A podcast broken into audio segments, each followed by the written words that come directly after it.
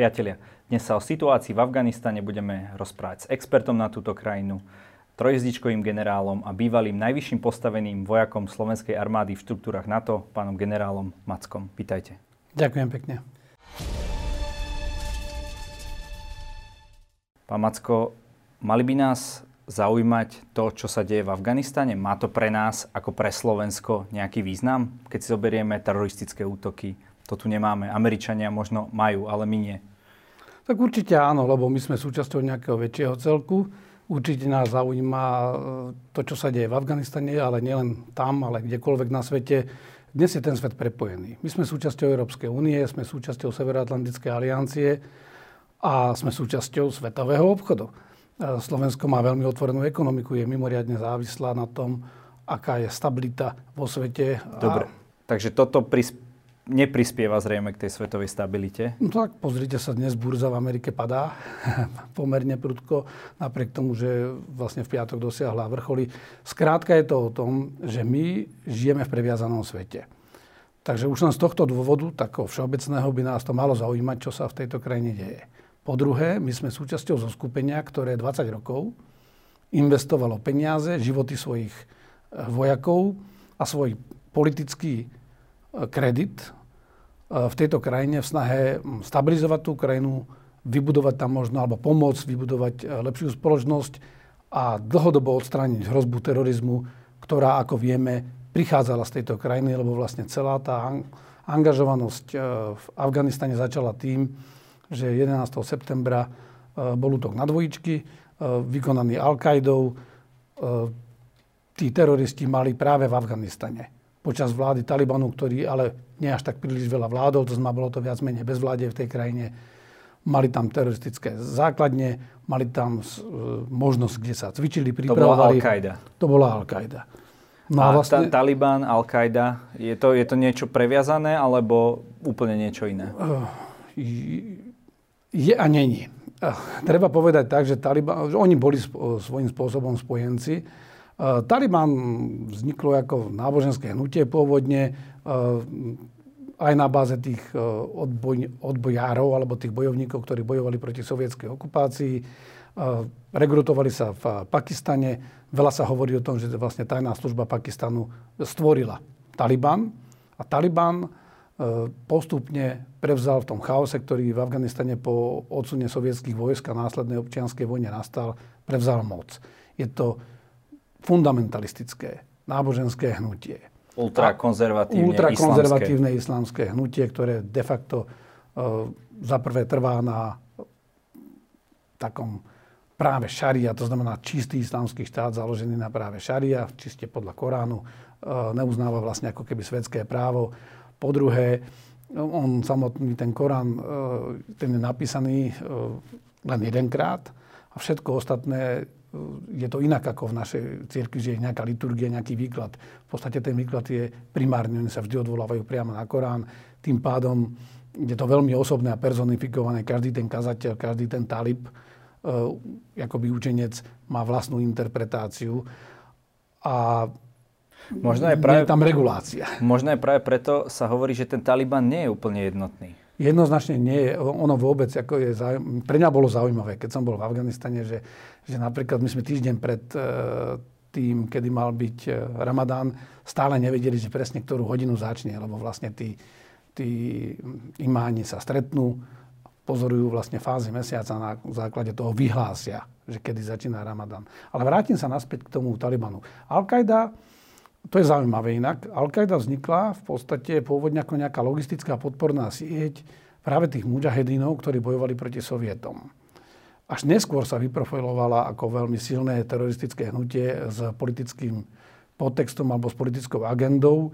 Ona sa angažovala už pred tými dvojičkami, bolo viacero útokov na americké záujmy všade vo svete. Na Američanov práve preto, lebo boli pre nich symbol toho západu, vlastne celého toho systému, ktorý západ tvorí. Takže keď Čiže Američa... nevadili im až tak tí sovieti, ktorí ich, ich od 80 a, rokov, 10 vadili, rokov vadili, vadili samozrejme, ale v plynule prešli vlastne a našli si nového protivníka. No a v podstate celá tá operácia v Afganistane vznikla pôvodne ako reakcia na tento útok na dvojičky. Spojené štáty vyzvali e, vládu v Kábule, Taliban, aby im vydali Al-Kaidu a aby zabránili pokračovaniu tých teroristických kempov alebo výcvikových kempov na svojom území. Toto Taliban odmietol, no a tá retorika bola veľmi taká exponovaná, vypetá.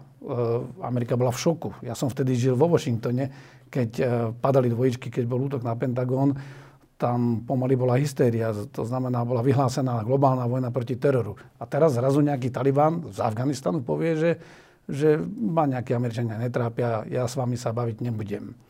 Vzťahy s Pakistanom boli vo, pomerne zložité pre Spojené štáty, ale vtedy Spojené štáty zatlačili, lebo vlastne Afganistan je, je vo vnútrozemí a nemáte k nemu žiadny prístup. To znamená, aj vzduchom musíte letieť cez niekoho vzdušný priestor. S Iránom majú Spojené štáty dlhodobo vzťahy, takže E, Pakistan bol jediná taká krajina, cez ktorú sa dalo.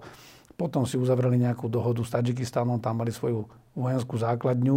Niečo ďalej bolo v Uzbekistane, ale to je všetko, tam sa nedochodilo cez Rusko. Ale to už sa teraz bavíme o prípravách na tú vojenskú inváziu? Môžeme to takto nazvať? No celé to začalo vlastne tým, že keďže Taliban odmietol vydať e, týchto teroristov, tak Spojené štáty e, aj vďaka tej retorike boli rozhodnuté a museli vlastne e, zasiahnuť. Lebo inak by stratili úplne kredit. A, takže hľadali v podstate spojenca, našli si Severnú alianciu, to bolo hnutie odporu proti Talibanu na severe Afganistanu, založené hlavne na etnických Uzbekoch, Tadžikoch. No a spojili sa s nimi a začali operácie. Pôvodne to malo byť len také, akože zvrhneme tú vládu Talibanu a zničíme tie kempy, chytíme, pokiaľ sa bude dať Usama bin Ládina a bude to vybavené. No ale hm, ako to už chodí, tá situácia potom dostala iný vývoj. Američania otvorili vlastne operáciu, ktorú nazvali Trvalá sloboda. Tá operácia bola protiteroristická operácia. Hm, podarilo sa pomerne rýchlo zvrhnúť Taliban, dobiť Kábul, aj keď e, Taliban nikdy v Kábule nejakú veľkú moc nemal, on mal takú tú svoju základňu svojej moci a sily v Kandahári. Podarilo sa ich vytlačiť aj z Kandaháru a krajina vlastne ako keby zostala bez toho Talibanu, s tým, že v Kábule vznikla dočasná vláda. Tá bola aj s mandátom OSN, e, to bol Hamid Karzaj, neskôr sa organizovali voľby, kedy bol aj potvrdený potom ako, ako prezident. No a vlastne vznikla druhá misia, na začiatku to bolo len niekoľko krajín. No ale prepačte, ešte medzi tým oni vlastne rozprášili aj tú Al-Kaidu v rámci toho, toho boja proti Talibanu? Tie, tá, tie tábory tam zlikvidovali, e, čas tam zničili, ten komplex Torabora celý zbombardovali. E, to bolo v Nangaháre, to je vlastne na, pri hraniciach s Pakistanom. E, medzi tým sa ale Usamovi bin Ladinovi podarilo utiecť do Pakistanu. To sme samozrejme zistili až neskôr, že je tam a, a čo tam robí e, o mnoho rokov neskôr. To znamená, ako keby tie ciele tej pôvodnej operácie, trvalá sloboda, čo bolo udrieť priamo a potrestať ten Taliban za tú podporu týchto teroristov a zlikvidovať tie tábory teroristov, to sa podarilo. Ale vznikla dočasná vláda no a vlastne bola zásadná otázka, že či, e, že či tá nestabilita v krajine, lebo tam bola aj predtým občianská vojna a hrozilo, že bude ďalej občianská vojna, či tá nestabilita v krajine nebude znovu zdrojom, že o pár rokov vlastne sa tá situácia úplne rovnako vyvinie a zase tam budú tie tábory. No tak vznikla ďalšia misia, ktorá mala ako keby zabezpečiť stabilitu a podporu v Kábule a okolí tej novej vláde. V roku 2004 e, v roku 2004 prevzala e, aliancia NATO, prevzalo velenie na touto misiu, lebo predtým to bola medzinárodná misia s mandátom OSN, ale nebola to misia NATO. Na toto prevzalo až v roku 2003 práve moje veliteľstvo, kam som ja potom nastúpil v roku 2004, tak to boli kolegovia, ktorí sa práve z tej misie z Afganistanu vracali. V roku 2004 sa aliancia, mm, zrejme vtedy aj z také malej informovanosti, rozhodla, že podporí novú misiu, že tú misiu ISAF e, rozvinie z Kábulu do celého Afganistanu a že postupne v takých jednotlivých fázach najprv v severnom Afganistane, kde to bolo najstabilnejšie, potom cez západný, e, východný až, až južný Afganistan vlastne rozšíri to na celú krajinu a pomôže budovať e, inštitúcie, postaviť tú krajinu na nohy. A hlavne aj armádu. To bolo iba súčasť, bolo to naozaj... Tak ale o tom sa teraz veľmi hovorí, keď teda tá armáda, tá armáda to nejako nezvládla. Trošku, trošku neskôr a išlo vlastne o to urobiť, e, v angličtine sa tomu hovorí Nation Building Mission. To znamená misia na vybudovanie krajiny. Tá krajina nemala základné inštitúcie. Tá krajina nemala základné silové štruktúry a nemala ani bezpečnostné zložky. Takže úlohou tých e, vojakov ISAF bolo zabezpečovať samotnú bezpečnosť, a postupne budovať aj tie afgánske bezpečnostné zložky, ktoré mali postupne viac a viac sa podielať na tej bezpečnosti v krajine. Ale zároveň bola taká druhá operačná línia, bola rekonštrukcia a rozvoj. A tretia operačná línia bolo po anglicky governance, alebo teda budovanie naozaj tých štruktúr riadenia štátu. Lebo to nebolo vybudované v tom Afganistane. Tam nefungoval ani súdny systém, tam nefungoval dobrý administratívno riadiaci systém krajiny, to, čo my tu bežne poznáme, že máte nejaký okresný úrad, máte nejaký župný úrad, to tam nefungovalo. Chápem. Oni vlastne potrebovali, aby teda už mohli odísť, aby fungovali nejaké tie inštitúcie, aby sa možno práve ten Taliban nevrátil. Tá celá misia, dokopy teda jedna druhá, trvala 20 rokov. No a vidíme, že to celé, tie miliardy, tie, ja neviem, koľko tam bolo dokopy vojakov, ani nechcem typovať, to vyzerá, že boli zbytočne minuté peniaze. Oplatilo sa, keď sa pozriete spätne, vôbec budovať takúto misiu? Pretože teraz to vyzerá, že tá vojna je už prehratá, nikomu sa tam nechce bojovať, nikomu sa tam zrejme nechce umierať, platiť peniaze. V dvoch rovinách treba povedať, e, tá automatická odpoveď e, sa meria konečným výsledkom. Ak sa Taliban znovu vracia k moci, tak e, ten konečný výsledok je zlý a je to jednoznačne prehra. Pokiaľ sa bavíme ale o tom, že ako tá krajina vyzerá dnes a ako vyzerala pred 20 rokmi, tak samozrejme došlo tam k veľkým zmenám. Eh, došlo tam k eh, spoločenským zmenám, došlo tam k vybudovaniu určitému inštitúcií. Tie sú ale veľmi skorumpované, čo je jeden z eh, hlavných problémov, prečo asi aj tá vláda padla a nebola schopná sa udržať, lebo stratila dôveru ľudí. Jednoducho ľudia, keď tam prišli spojenci, a to by vám povedali, my sme mali zo Slovenska tam jednu expertku, pani Zuzanu Fialovú, ktorá pre nemecký provinčný rekonštrukčný tím v Kunduze dva roky pôsobila. A ona by vám vedela povedať, že ako to bolo na začiatku, že ešte v tom roku 2004 e, boli veľké očakávania tých obyvateľov a oni tam vítali tých spojencov. E, nepozerali na nich tak, jak na Sovietov, lebo keď Sovieti vstúpili do Afganistanu, tak prvý deň sa dalo pol milióna ľudí do pohybu všetkými smermi z Afganistanu. A následne v priebehu dvoch rokov 4,5 milióna vlastne ľudí exodovalo z Afganistanu. Počas misie ASA v tých prvých rokoch sa 3 milióny z týchto ľudí vrátili naspäť do toho Afganistanu. A to znamená, začalo to pomerne dobre. Bolo tam veľké očakávania od tých obyvateľov, ale aj, aj podpora. E, hlavne v tej, tej severnej časti, lebo tam len časť je paštúnská, tak ich vítali. No ale samozrejme tá misia postupne ako keby jej došiel dých. Lebo my sme síce dali dobrú stratégiu v tej dobe, ale to bola ťažká stratégia, ktorú nikto ešte nikde e, na svete poriadne nevybudoval. Lebo ak sa pozrieme e, historicky, po porážke Japonska, to bola krajina vyspelá, kde mala vybudované štruktúry. A v podstate odstránili ste ten, ten režim, e, tých najväčších vojnových zločincov ste dali preč a, a sa s nimi vysporiadali a zriadili ste okupačnú správu a, a z miestnych v tých štruktúrách mohli normálne fungovať a, a začať rekonštruovať tú krajinu s tým, že tí okupačné vojska vlastne a tá okupačná civilná správa dávali len pozor na to, aby sa to nezvrhlo. V Nemecku kde to? Preto aj taký veľký zázrak hospodársky vlastne v Nemecku prišiel do tu ešte Marshallov plán. To znamená, táto snaha vybudovať Afganistan bolo niečo ako, ako taký pokus o nejaký Marshallov plán pre ten Afganistan. To nebolo len na to. Bolo viacero konferencií, bola v Berlíne konferencia, londýnska konferencia a tam sa celé medzinárodné spoločenstvo dohodlo, že bude financovať rozvoj toho Afganistanu, že NATO bude spolu s ďalšími krajinami, veď nakoniec nás tam bolo 59 krajín, že bude poskytovať tú bezpečnosť a pomáhať bedovať tie bezpečnostné zložky, ale že bude pomáhať aj pri tom riadení a správe krajiny, aj pri rekonštrukcii, ale boli tam aj krajiny ako Japonsko, ktoré povedali, že vojensky sa nezapojí, ale bol jeden z najväčších donorov. To znamená, oni platili aj fungovanie tej afgánskej vlády. Takže keď sa vrátim k tej misii, ona má niekoľko fáz. Tá prvá fáza, a boli dve misie, bola uh, ISAF, to bolo pod NATO, hlavičkou NATO, a bolo to International Security Assistance Force, medzinárodné uh, asistenčné síly pre bezpečnosť v Afganistane. a bola misia Trvalá sloboda, ktorá aj naďalej pod vedením Spojených štátov pokračovala v protiteroristických operáciách. To znamená, oni stále hľadali len tých talibancov a, a nejakú tú podporu tých, tých miestnych. Táto misia ISAF začala vlastne ako nation building, to sme povedali. No ale keď sa to nedarilo, a Taliban už okolo toho roku 2006 ukázal znovu silu na juhu Afganistanu, kde kanadské vojska, britské vojska mali veľký problém, Eh, keď sa to rozširovala tá misia, ona sa rozšírila do Kandárov, do Helmandu a tam narazili na veľký odpor.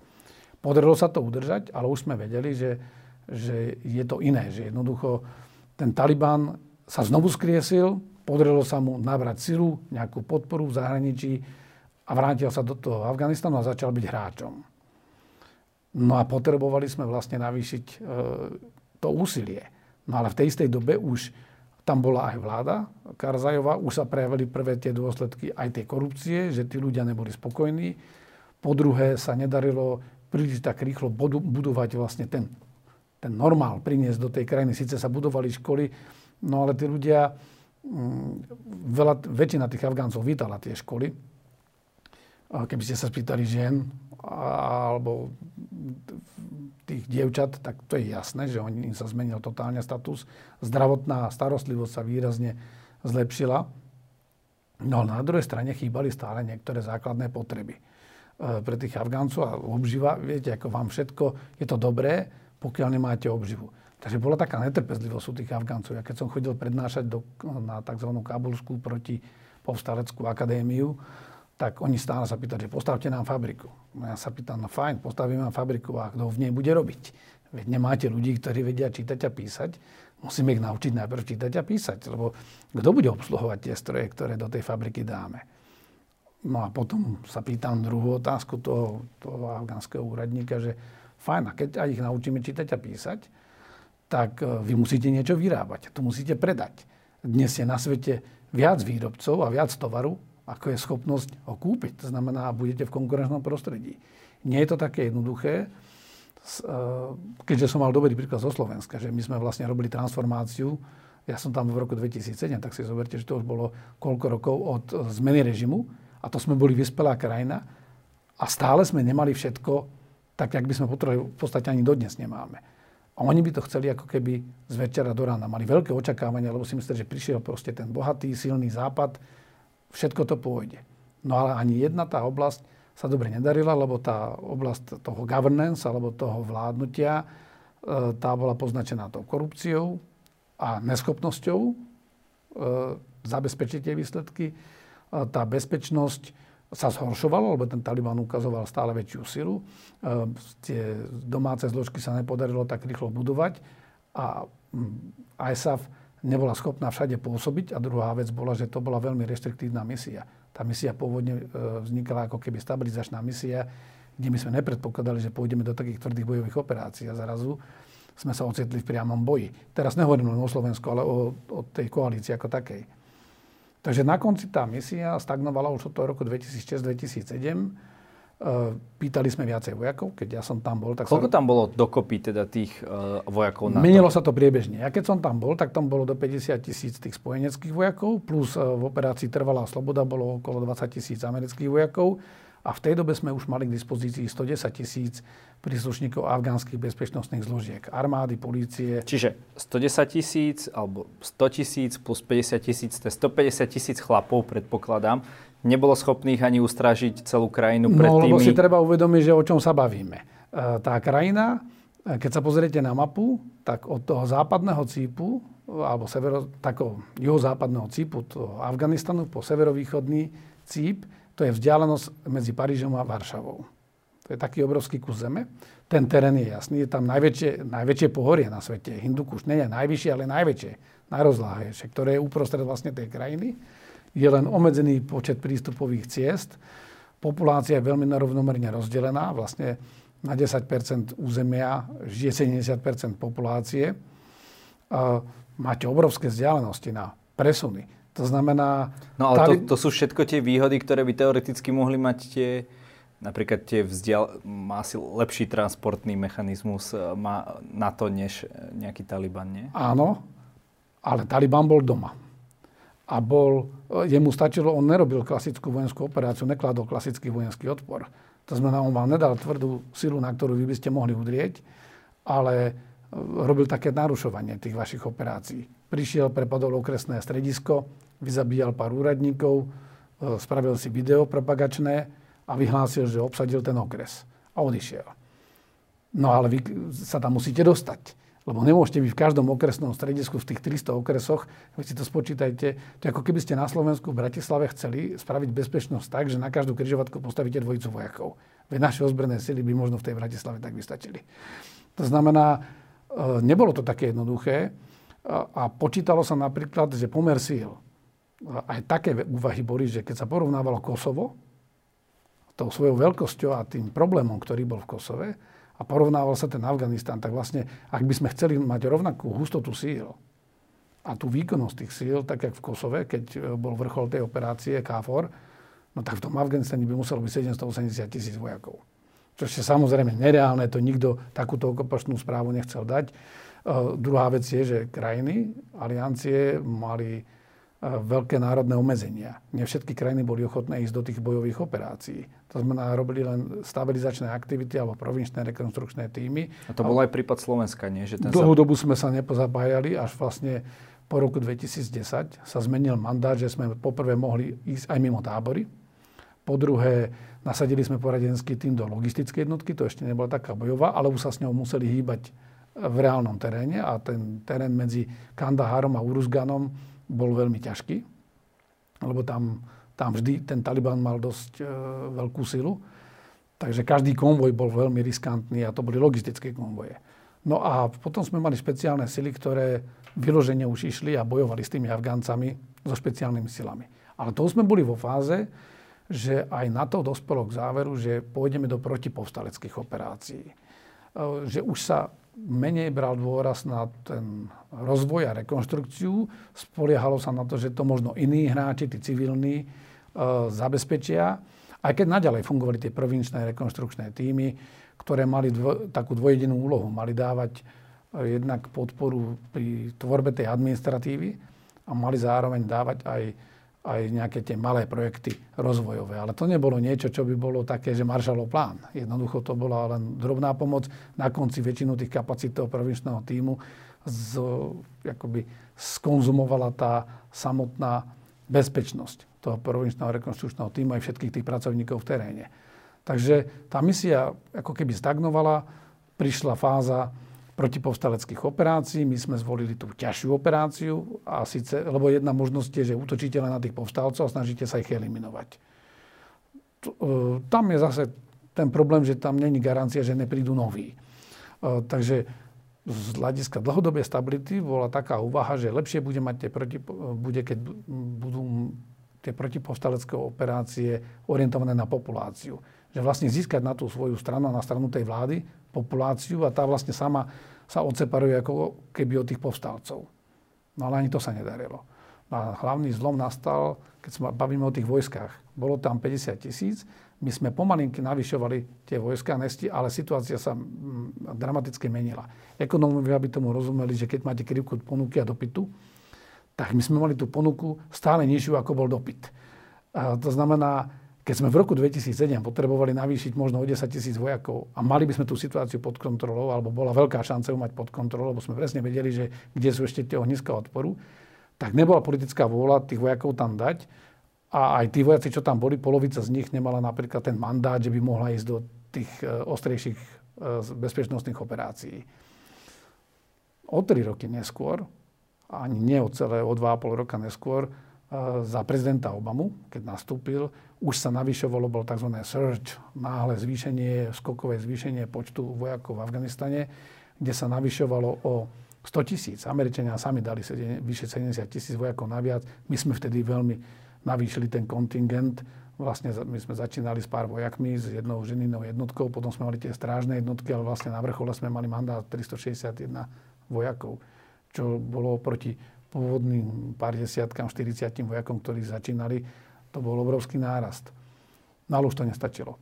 Lebo problém bol, že, že prezident Obama, aby to politicky predal doma, tak povedal, že urobíme search, urobíme ten náhly vzostup, musíme poslať do Afganistanu viacej vojakov, aby sme to rýchlo rozhodli a odídeme.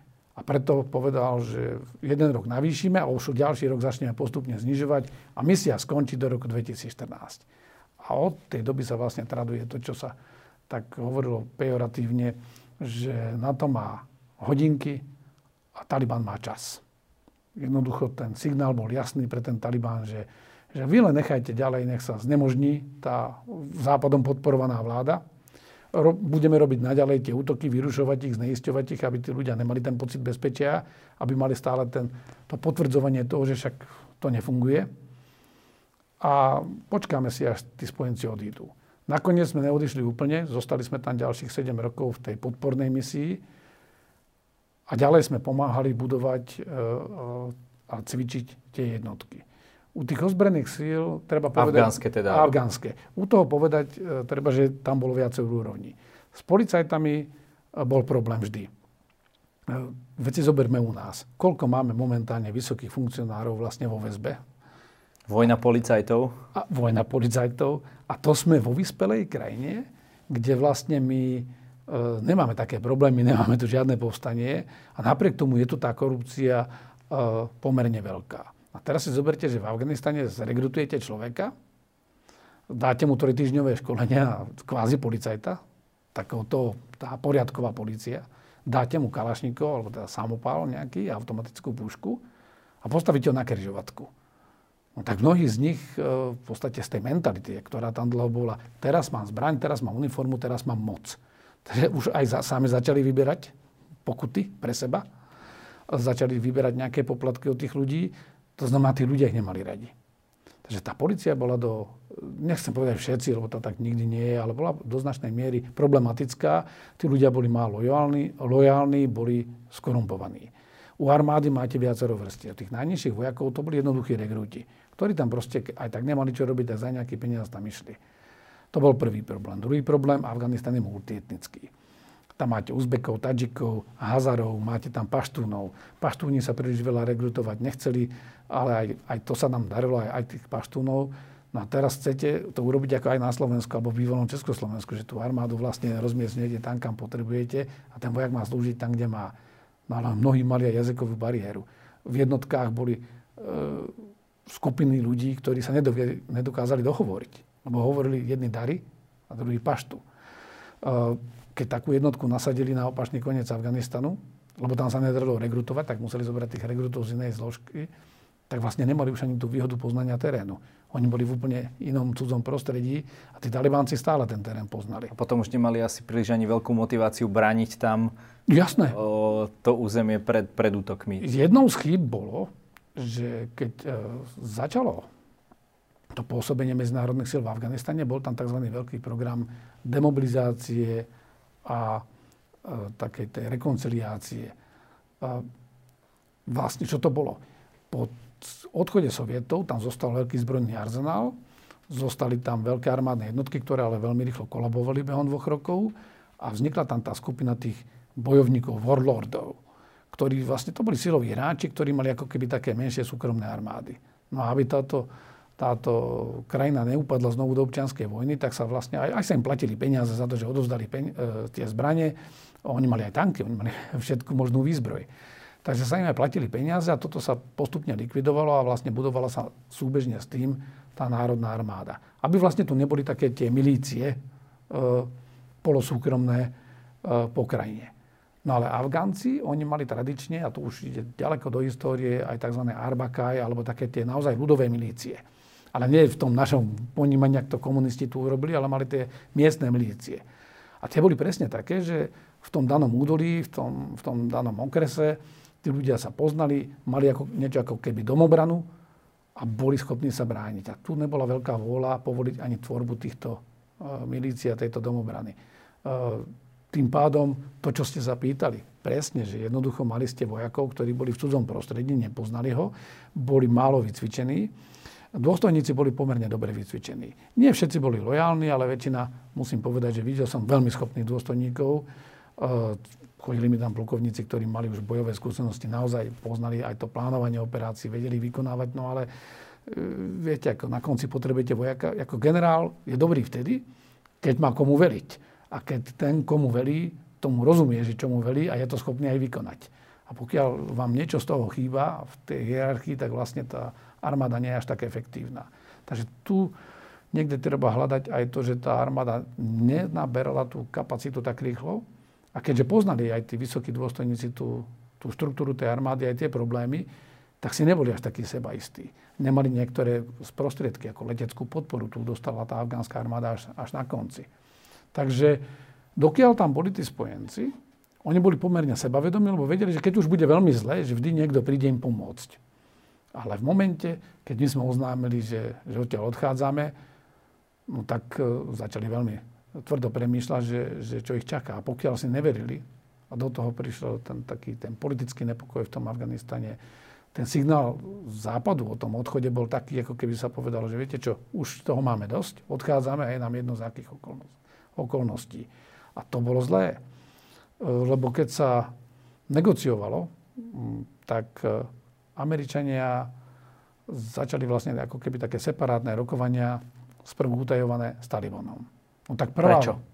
Tak lebo už chceli nájsť nejakú ústupovú cestu, lebo dospeli k záveru, že bez nejakého národného zmierenia a bez aspoň e, zapojenia tých umiernených talibov, lebo oni majú tiež svoje vrstvy, tak e, do toho spoločenského diania a do moci to nikdy neskončí. Proste tam... už to chceli nejako uhrať.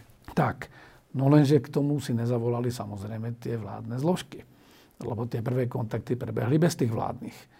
No ale teraz si predstavte, že my dvaja sme partneri a ja vyjednávam s vašim protivníkom po 15 rokoch a snažím sa uzavrieť niečo ako keby separátny mier. No tak to vás neistí. Ja vám to potom vysvetlím, že prečo to je, ale už to nie je ono. Nakoniec sa aj uzavrela nejaká dohoda Američania slúbili, že teda odídu z Afganistanu, pokiaľ nebude Taliban útočiť na tú vládu a bude sa podielať na moci a, bude, a nebude presadzovať ten, to, čo tam bolo predtým za tej prvej vlády Talibanu. Oni to slúbili, no a prišlo na rokovania a vlastne to je to, čo ja najviac vyčítam, alebo kritizujem, že odísť z Afganistanu bolo treba. My tam nemôžeme byť do nekonečná tá krajina nakoniec sa musí postaviť na vlastné nohy. Lenže investovali sa tam strašné miliardy, investovalo sa tam 3,5 tisíca životov spojeneckých vojakov, 100 tisíc minimálne životov Afgáncov a bolo treba tú operáciu dotiahnuť dokonca tak, aby tá vláda bola sebavedomá, aby tí vojaci mali ten pocit, že ak bude aj veľmi zle, že tam možno aj prídeme naspäť, ale a aby mali proste tú sebaistotu a mohli ísť do toho boja.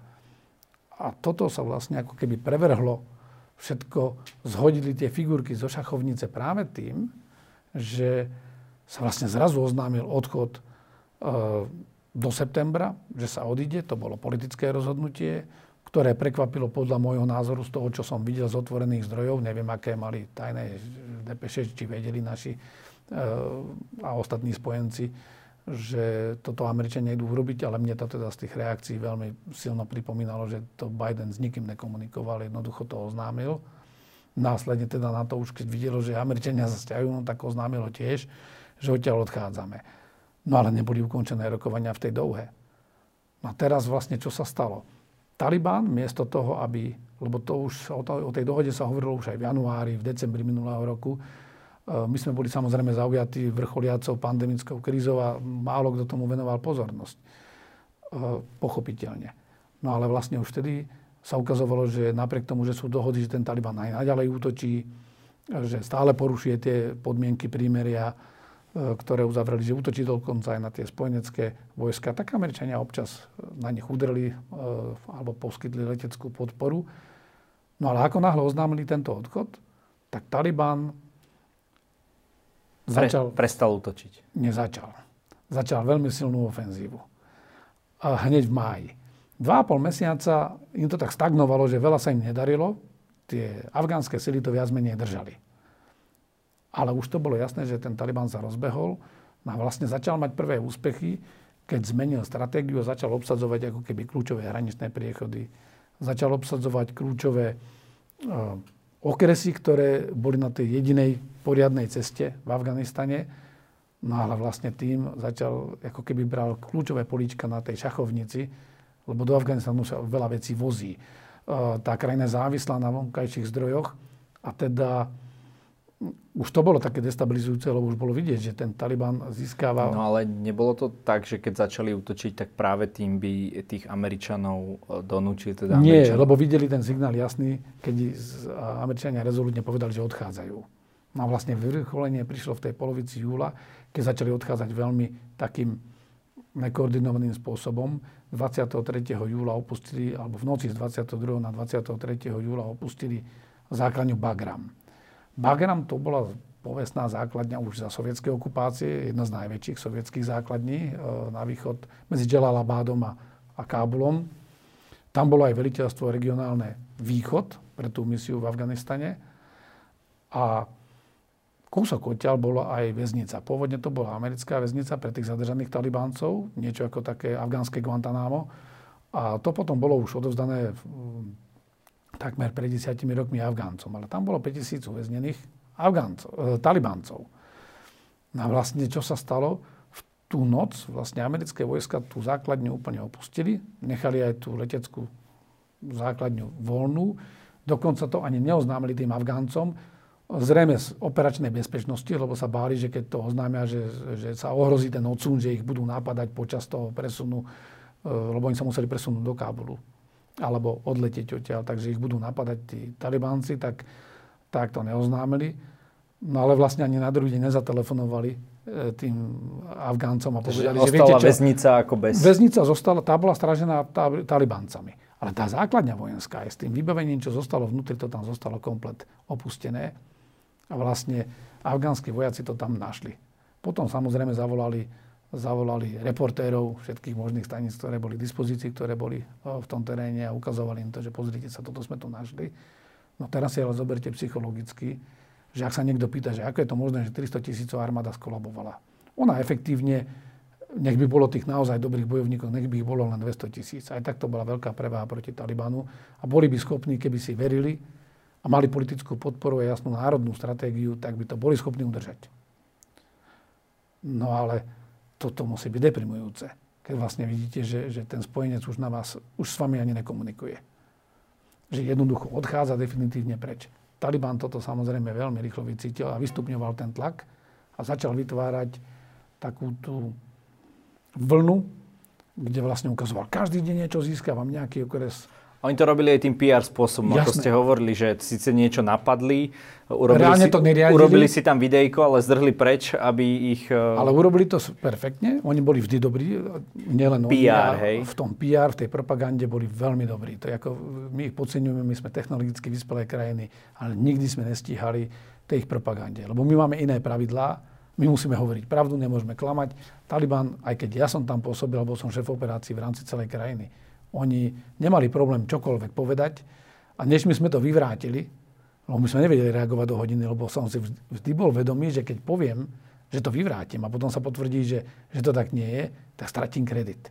Taliban nemal problém so stratou kreditu. On ho iba získaval, lebo, lebo za prvé polovica ľudí si to ani nemala dôvod overovať, zvyšok si to nevedel overiť a medzi tým afgánskym obyvateľstvom sa tá legenda o tom, o tom úžasnom hrdinstve týchto bojovníkov šírila a my sme mohli darmo tuto ukazovať v Európe niečo iné a ešte naviac prikrášľovať, lebo aj to bol problém, tak e, tá operácia sa zvrhla. To znamená, Taliban v tej finálnej fáze, a to sa bude dlho ešte študovať podľa mňa, a už som videl taký titulok, e, že 10 dní, ktoré otriasli Afganistanom, ja si pamätám ešte knihu 10 dní, ktoré otriasli svetom, to bolo, keď bola ruská revolúcia. Tak zelenina. E, tak vlastne toto je to isté, že ten Taliban využil tú, tú psychologickú prevahu a vlastne vytvoril ten dojem a získal si aj tých, tých umiernených e, aj politikov, ktorí v situácii, keď videli, že on vyhráva všade, radšej sa vzdali, radšej išli do spolupráce. Čo z toho vzíde, no to je ťažko povedať v tomto okamžiku. Ehm, lebo sa ukazuje, že ten Taliban nielenže nedodržiaval tie pôvodné dohody ešte s Trumpom uzavreté, ale ehm, nedodržiaval vlastne ani tie dôhody neskôr uzavreté. Hovorilo sa najprv, že bude spoločná vláda, rokovalo sa v Douhe, Potom sa povedalo, že aspoň prechodná bude. A v momente, keď vyvesil uh, talibanskú vlajku v, uh, v tom prezidentskom paláci v Kábule, tak uh, povedali, že žiadna prechodná vláda nebude. Trvajú na úplnom odovzdaní moci. A v podstate ho aj prevzali, lebo už uh, keď sa umožnil ten vstup, kto pôjde teraz bojovať v 6 miliónovom Kábule a snažiť sa znovu dobiť ten Kábul, to už je nemožné. To by bola veľmi veľká občianská vojna. Takže Taliban je momentálne u moci, efektívne krajinu neriadi, bude sa asi mierniť, e, a to už je aj Tak asi nechce dopadnúť tak ako ISIS. Presne tak. Islamský Lebo štát, ako aj keď ten začiatok bol podobný tiež, že tá, vlastne tá horda sa vrhla na tie mesta a tiež tá uh, armáda dezertovala, čiže sú tam nejaké... Úplne sa to opakuje. Jednoducho toto rýchlo kvasenie tých vojsk, ktoré sú naviac náborované takým spôsobom, že tam nie je to vyloženie, že by išli brániť vlast, ale sú znáborovaní nechcem povedať, že žoldnieri, ale mnohí to tak aj brali. E, a nemajú takú tú seba dôveru. A je to kultúra, ktorá podlieha veľmi legendám, mýtom a podozrievavosti. To znamená, ten Taliban presne vedel, ako im to nadávkovať. Ale to isté islamský štát robil v Iraku a v Sýrii. Že oni takisto veľmi rýchlo sa im podarilo vyvolať tú psychózu toho, toho víťaza, ktorý berie všetko a vlastne aj z toho Mosulu vlastne v Iraku tí vojaci utiekli. Takže presne no, toto isté samozrejme v iných podmienkach sa stalo aj v tom Afganistane. Otázka je, že tá brutalita toho ISISu ich nakoniec priviedla do záhuby. Zdá sa, že teraz Taliban je o niečo, nazvime to, múdrejší, aspoň navonok e, teraz sa hrá tak, že chce komunikovať, majú hovorcu a tak ďalej. E, je teda možné, že nakoniec to bude možno nejaká umiernená forma vlády? Prípadne, keby nebola, e, boli by, bola by proti ním taká ofenzíva na, kon, na konci ako proti ISISu? Mm, odpoviem veľmi stručne jedno aj druhé. Poprvé, my nevieme, či bude umiernený, ale určite Talibanu teraz vyhovuje byť umiernený. Veď on je absolútny víťaz. Nič lepšie ako obrázky do sveta z Kábulu, kde americkí diplomati a aj ďalší západní utekajú vrtulníkmi na letisko. Snažia sa zúfalo odletieť. Zúfali Afgánci sa vešiajú na kolesa týchto lietadiel a padajú dole. A zároveň sú tam ešte tí americkí a ďalší spojeneckí vojaci, ale už vlastne nevedia nič ovplyvniť. To je totálny triumf. To propagandisticky, to ešte, to ešte generáciu budú využívať propagandisticky, lebo je to totálny triumf vizuálne, keď sa takto na to pozrie nezainteresovaný človek, no čo vidí? Vidí poníženú najsilnejšiu krajinu sveta, najsilnejšiu koalíciu, ktorá kedy na Zemi bola nejakými hrdinskými talibancami, ktorí teraz ukazujú, že vlastne my tu chceme teraz, konečne tu bude spravodlivosť a poriadok, my vám nejdeme ublížiť, my ideme robiť dobre, lebo táto skorumpovaná vláda, vidíte, aj prezident vám utiekol, opustil vás. Ja som to sledoval v tých... tých to bola ďalšia potupa. Takže to je, to je jasné, že, že oni si to víťazstvo užívajú a boli by veľmi nemúdri, keby teraz začali príliš brutálne robiť e, nejaké násilie na tých svojich odporcov, ale budú ho robiť. E, lebo, ako ste aj vypovedali, to nie je taká centralizovaná, disciplinovaná e, skupina. Takže ja očakávam, že uvidíme taký Taliban dvoch tvári. On potrebuje medzinárodné uznanie, E, nepotrebuje príliš provokovať aj týchto západných spojencov, ale aj to okolie. Takže bude sa snažiť hrať sa na umierneného a po druhé potrebuje zdroje. On nie je schopný ufinancovať, aj keď zredukuje všetky tie programy, ktoré jemu sa nepozdávajú, ako školstvo a podobne, aj tak bude potrebovať aspoň nejaké peniaze, aby tá krajina fungovala. A tie peniaze nemá. Ten Afganistán si ich nezarába. 80 potrieb, e, tých verejných potrieb v Afganistane je hradených e, z donácií, to znamená z toho, čo im dajú iné krajiny. A pokiaľ nebude tento Taliban akceptovaný, tak samozrejme to nebude mať. Tej druhej otázke muselo by sa stať niečo veľmi, veľmi zlé, aby sa vrátili západní spojenci naspäť do Afganistanu. Predsa len Irak bol trochu iný, islámsky štát to prepálil, vyzeralo to, že to je veľmi rýchly nástup hororový, bola väčšia podpora tomu rýchlo sa vrátiť a dočistiť to. No ale a tá operácia aj, aj kratšie trvala v tom Iraku. Ale ten Afganistan je to 20-ročné pôsobenie s totálnym trúfom toho Talibanu. ako to chceme teraz. Ak sme to nedokázali za tých 20 rokov, musela by prísť úplne iná operácia, ďaleko brutálnejšia a ja si nemyslím, že je e, v Európe aj v Severnej Amerike a tých ďalších spojencov, tam boli aj Austrálčania, Nový Zéland, že je v tom demokratickom svete dostatok politickej vôle. Jednoducho nie je.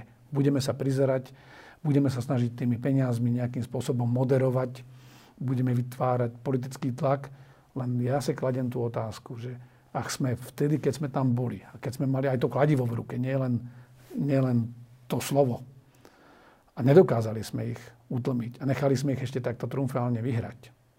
Aj keď fyzicky oni tú krajinu nekontrolujú. Ale, ale vyzerá to tak.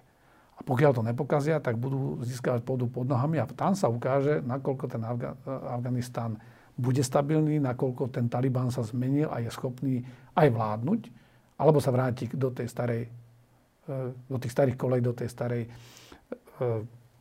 formy vládnutia, kde vlastne vráti tú krajinu do stredoveku.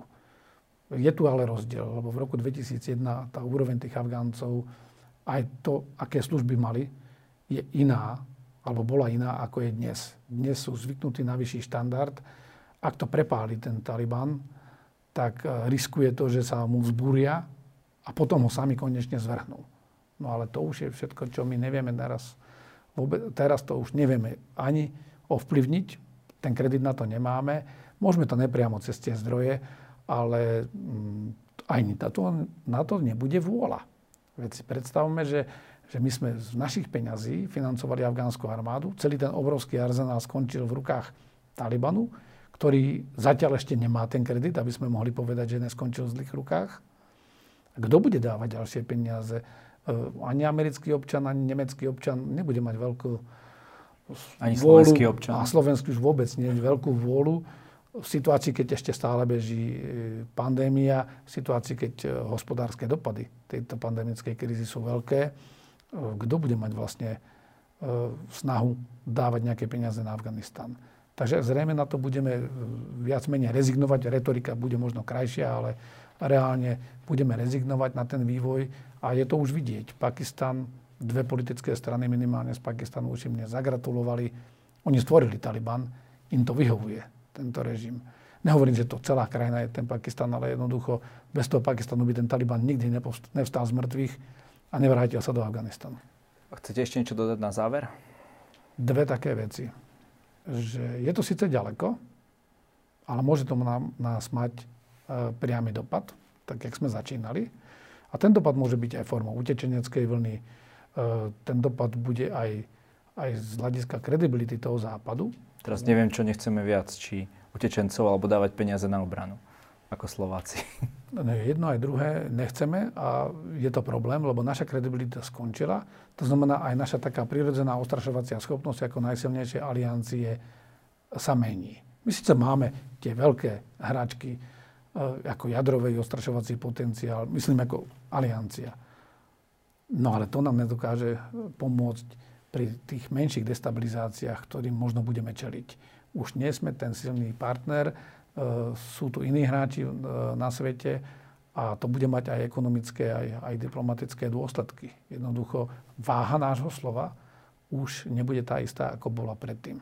To je jeden aspekt. A druhý aspekt je, že že my nevieme naozaj, ako ten vývoj bude pokračovať, že či aj tá tvrdá hrozba a to posilnenie ako keby tých, tých extremistických režimov vo svete, že to nebude mať dlhodobé dôsledky na to, ako bude svet fungovať.